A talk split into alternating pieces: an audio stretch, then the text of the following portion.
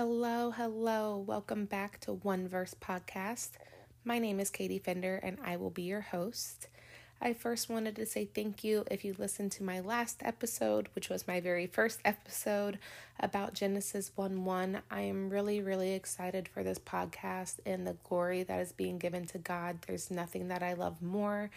So, with this episode, we are going to focus on just one verse.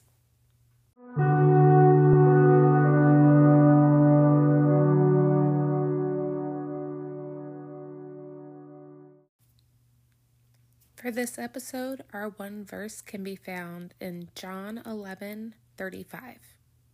The verse reads, Jesus wept. Now, I'm sure most of you are thinking, wow, that's a very, very bland verse, very short and simple and to the point. But this verse is huge and shows a characteristic of Jesus that I feel like most Christians forget about, and that is Jesus was a man. He had feelings, he had emotions, he experienced the feeling of empathy for others and their loss and their pain. And it just shows us that the Son of God, the one who saved all mankind, wept. He cried because he was a man. To give a little background of what led up to Jesus weeping was um, the story of Lazarus. So, Lazarus was the brother of Mary and Martha, a pair of sisters who had actually met Jesus back in the book of Luke when Jesus and his disciples had come into a village and Martha welcomed them into their home. But Mary and Martha were close sisters, and their brother had passed away. He had been in the tomb for four days, and Jesus is back in the picture and he sees Martha weeping. You know, Martha is Jesus, if you were only here, this wouldn't have happened to my brother. And then he goes to see Mary. Mary's the same way. Jesus, if you were only here, you know, this wouldn't have happened to my brother. And Jesus is seeing these two women, these two sisters hurt. They are upset they are desperate at this point. That uncontrollable sadness. I'm sure we have all discovered loss in one way or another, whether it's a friend or a family member or even a pet, or I mean, someone who's not even dead, just someone who's no longer in our life. We have experienced that major loss, and Jesus is watching this play out. He is watching these women hit their knees and just wail and he feels it. Jesus feels their hurt. He feels their sorrow. He feels their loss. And I think it's just like any one of us, when we see something going on that is tragic, that other people are desperately hurting, we hurt with them. That is the feeling of empathy that has been given to us by God. That's how we were created, and that's how Jesus was created as well. Jesus wept he hurt just like those sisters did for losing their brother. And Jesus could put himself on the emotional level of a man to let his feelings show, which I find so ironic, especially in this day and time where we're kind of teaching our kids it's not okay to cry you know, little boys, they're not allowed to cry because then they're too sissy. They're not masculine enough. And then girls, when we cry, we're being too dramatic or we're too emotional. It's all very, very taboo and so unhealthy. You're telling me that my 10 year old son isn't allowed to cry because he's upset, but Jesus, the Son of God, who died for our sins, rose again, and is gonna come back. He cried, but it's not okay for our children to cry it's not okay for us as adults to cry. It's okay. It is a natural human emotion. And I really, really want to emphasize human emotion because that is what Jesus had. He had human emotion.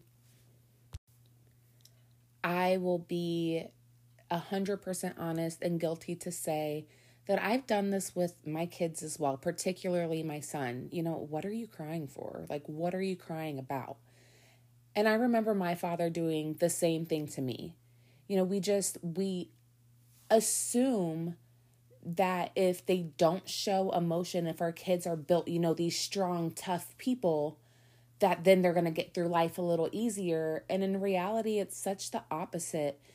Like, as adults, it's okay for us to show anger, it's okay for us to show emotion. But when our children do it, or when teens are acting out, it's like this huge taboo that they're not supposed to do that.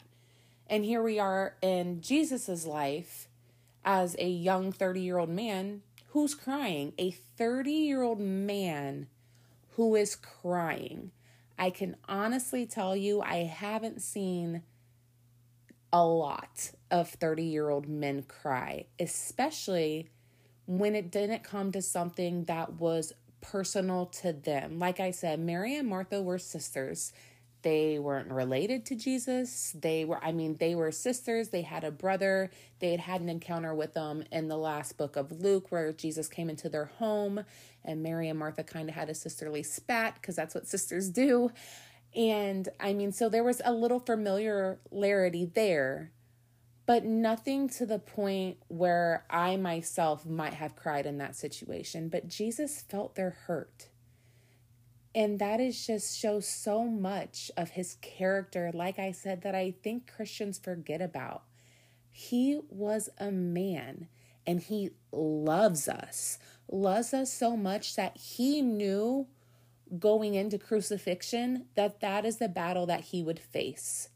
He knew that he was going to die in order to save the rest of the world, the rest of mankind forever and ever and beyond. And he knew he would raise from the dead, he would ascend into heaven, and there will be a day where those trumpets roar and he comes back to get all of his brothers and sisters. And that is just such an overwhelming, joyous feeling. I truly believe there is a difference between being happy and being joyous. And joyous is just a different type of elevation of spirit. I mean, it is just one step higher than happiness. And I know Jesus felt that as well. If Jesus is crying because Mary and Martha lost their brother, Jesus is definitely feeling joy when he sees what his kids and his brothers and sisters and all of us on earth are doing to lead this discipleship. We are to make disciples out of men and women. And I really, really, really stress that we start this young. If we could get kids, young adults, teens just to understand a little bit more about God and Jesus, I don't think they would be so turned away. There doesn't need to be a rule book. The judgment that is passed, especially on 18, uh, 16 to 30 years old, is insane. It's we are in such a divided culture right now. And the last thing that we need to do is to continue to divide. We've got to find some groundwork. We've got to find something that is going to keep us together. And I truly believe that piece is Jesus. If we can just bring others to his light, show him what he's about, show him he's a man, show him he cried when Lazarus was dead and he seen Mary and Martha upset because they lost their brother, whom, by the way, Jesus did bring back to life. That was the story of the Lazarus. But to know that that is okay and acceptable in that society 2000 years ago we need to really make sure that it can be acceptable in our homes it can be acceptable if your 10 year old son cries because he's upset it can be acceptable if your seven year old daughter cries because she's upset. It should be acceptable if your 35 year old husband cries because he is upset. That is okay. It's okay to show emotion. Jesus showed emotion. We are human and we are like Jesus in this instance. It is okay to have those emotions.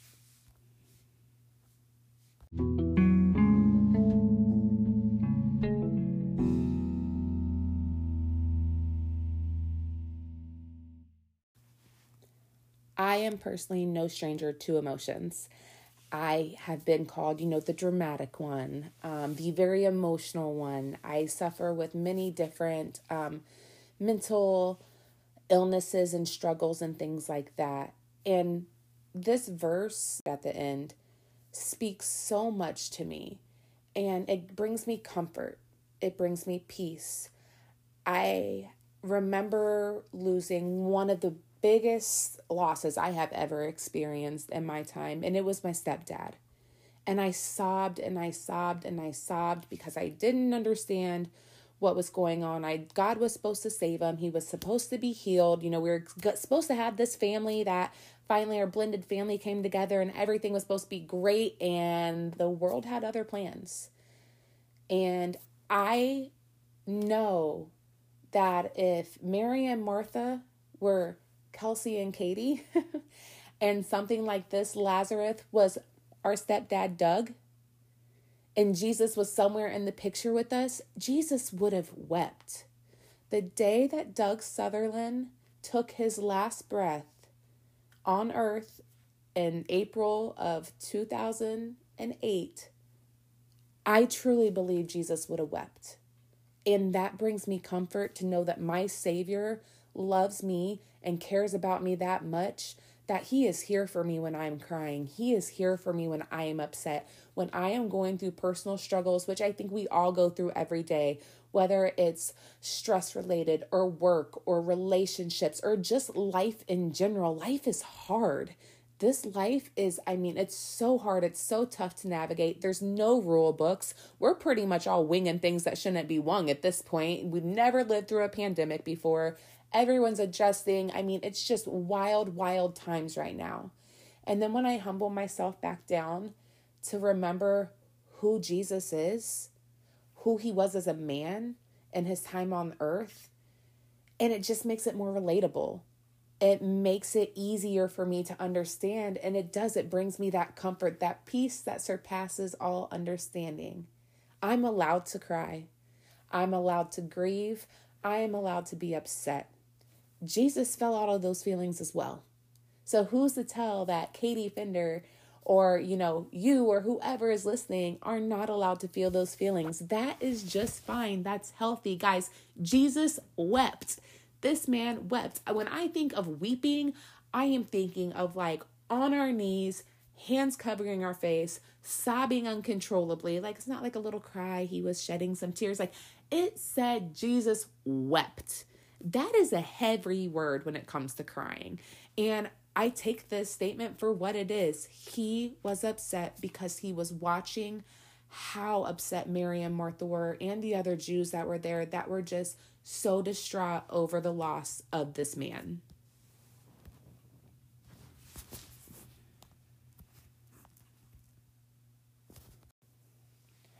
The story of Lazarus is a pretty um, common one that you will hear in the Bible because it was an instance that Jesus did raise a man from the dead that had been in the tomb for four days. And I am not historically fit to, you know, really say what was going on, but I would assume back in that time there wasn't embalming fluid and things like that. So we just kind of, you know, pushed Lazarus into this this tomb and set it up and then left him there.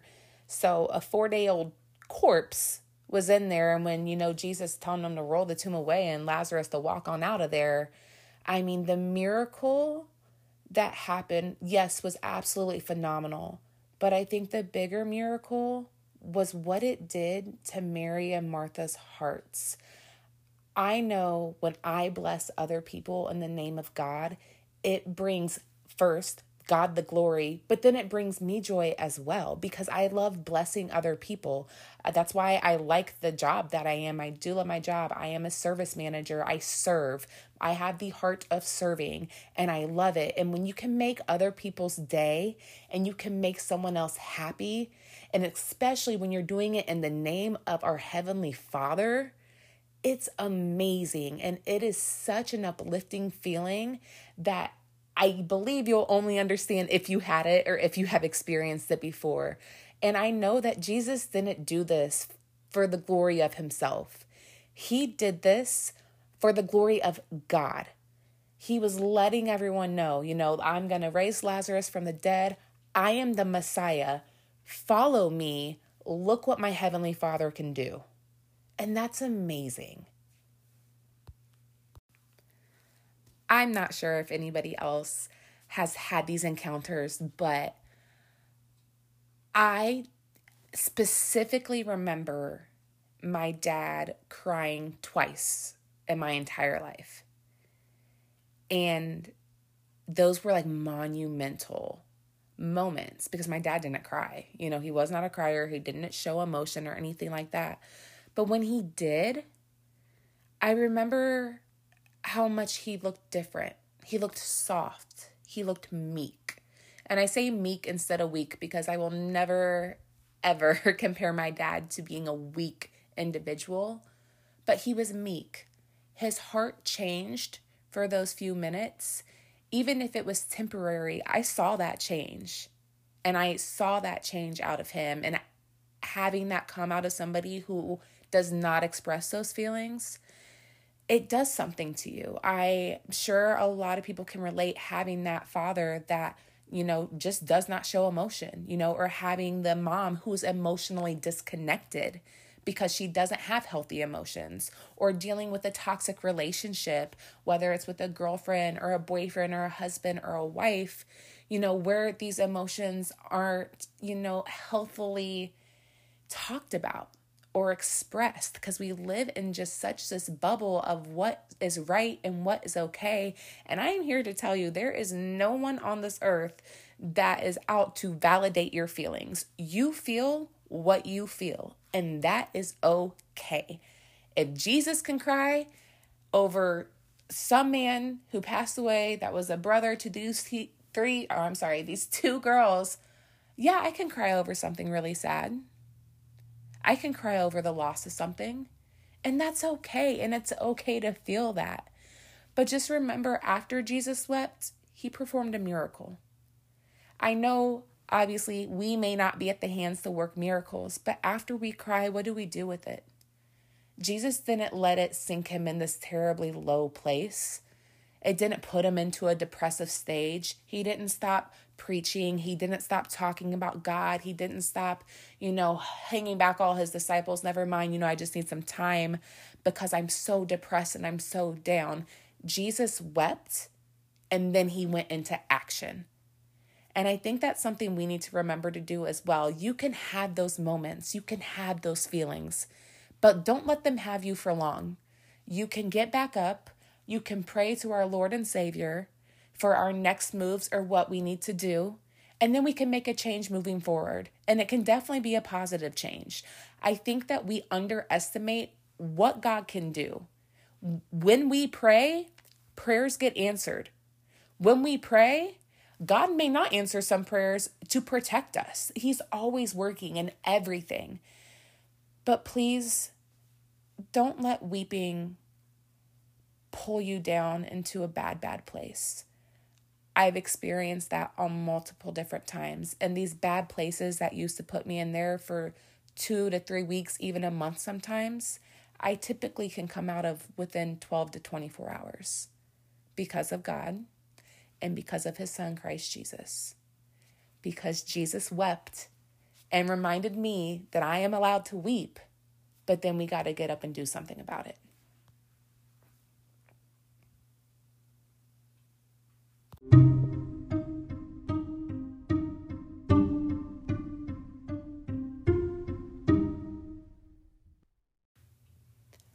I will say this episode was definitely harder to record than the first one. And that is because I am just like every other Christian, it is hard for me to stay on track with reading God's word, with praying daily, and with it being a meaningful prophecy. And I didn't want to record something that I didn't feel was true I didn't want to record something that I didn't feel was produced by the Spirit of God. I didn't want to record something that I didn't feel would be genuine. So it did take me a little longer to get this done, um, just in hopes that it would be a real episode and that I could reach out and speak God's words to whoever needs to hear them. And I hope that they can hear God when they're listening to this podcast and that they can relate and they can understand um, especially with emotions and losing thing. I mean our world is is not great. I, I feel like every other day there's some tragedy but just to make sure that we're always running back to god with these things and that at the end of the day he will uplift us and we will see him in heaven and we will see everyone we have lost and it is going to be such a huge party. I can't wait. The moment i see my stepdad doug sutherland oh my goodness. The man is going to get a bear hug from me and if we're like angels and don't really have feet or something i'm going to fly over to him. I don't know what heaven's like but i know i get to see my stepdad again. The man who was such a huge part of my life for eight years and who loved my mom so unconditionally and was an amazing dad to my mom's four kids and his son. And I just have so many good memories with him. I can't wait to catch back up with him because I know that Jesus has promised us that. He's gonna come back and he's gonna get us. This life we're living right now is temporary. Everything is temporary. We're not taking any of this materialistic stuff with us to heaven. I'm praying that I don't have to take my broken ankle to heaven. I've had 18 surgeries on this foot. I'm kind of ready for a break. If God could just bless me with no feet and some wings, I would be great with that. But I just, I really hope that we can all kind of look at the big picture. I know this verse was a little heavy to really think about, you know, our Lord and Savior weeping, crying, having that empathy. But look how far it's gotten us just, you know, in this 15, 20 minute podcast. Look at what we're ending on. Such an elevated time. We are just, I'm so, so excited to see what God's doing and who He can use me to go through. And just, I really want to just spread the glory of God because honestly, I would not be where I am today without God, and that is a hundred percent. And I could have probably about 20 people back me on that, especially my family, because the Katie that I was even just a couple years ago is nowhere near the Katie that I am now. I am a God fearing mom.